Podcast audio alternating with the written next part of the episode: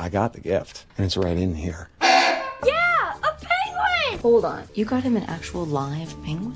Uh, Six penguins? Yes! Best birthday ever! it's good counting, Billy. Mr. Popper's Penguins is a movie for kids, and happy kids at that. Families will have fun watching this movie, but divorced parents might have to walk away in order to avoid some unhealthy tugging of the heartstrings.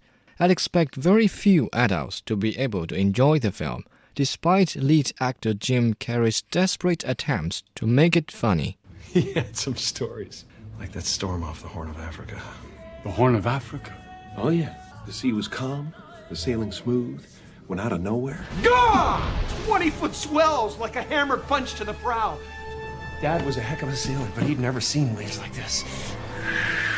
Gale force winds, straight from the devil. Mr. Popper, played by Jim Carrey, is an ambitious and sly real estate agent.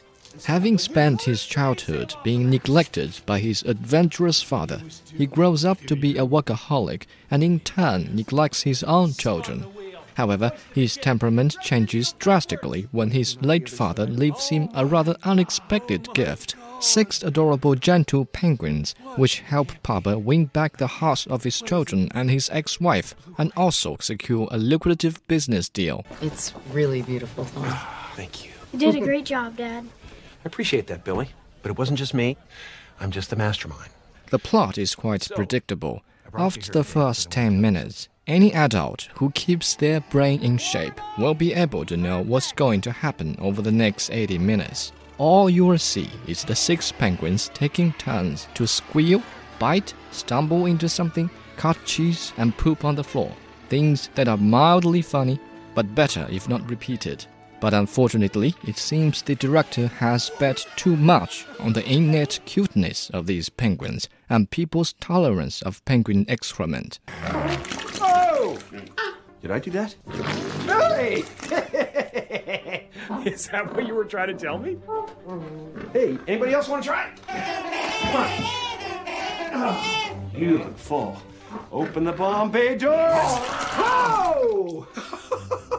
These are real gentle penguins you see in the movie, and for the stunts that even these smart avians can't perform, CGI birds are used, with the differences almost unnoticeable. These animation enhanced penguins actually steal the thunder of the lead actor, who practically struggles to hold his own during the movie.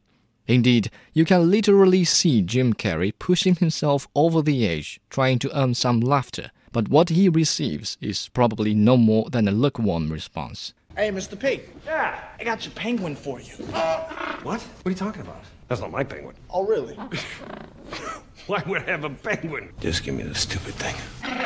So the board must have given you a free pass on the whole no pets thing. That is mighty nice of them. Yet Mr. Carrey is not to blame.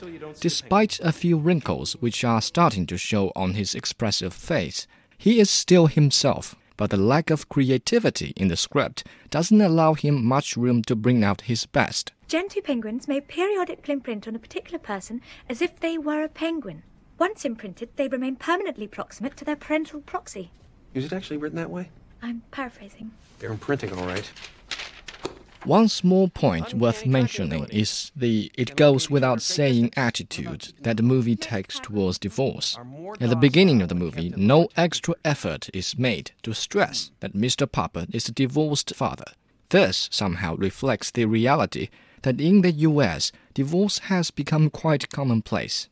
And in regards to divorce, as mentioned above, divorced parents might have to think twice before taking their children to watch this film. In reality, divorced couples don't get back together as easily as the couple in this comic movie. So parents might be wary to remind their children of unhappy memories or put difficult questions in their minds. Mr. Popper's Penguins is a film for happy families. It is comical almost to the point of frivolity, and the adorable penguins are the only appealing thing in the whole movies. At the end of the day, the penguins deserve a six. In all my travels, I've never encountered a creature quite so wise as this. You see, once it loves you, it never leaves your side. I'm sorry, son, that it took me so long to learn that lesson. But I hope there's still time for you. Give your little ones a hug from Grandpa, and hold them as close as you can for as long as you can. Bald eagle, over and out.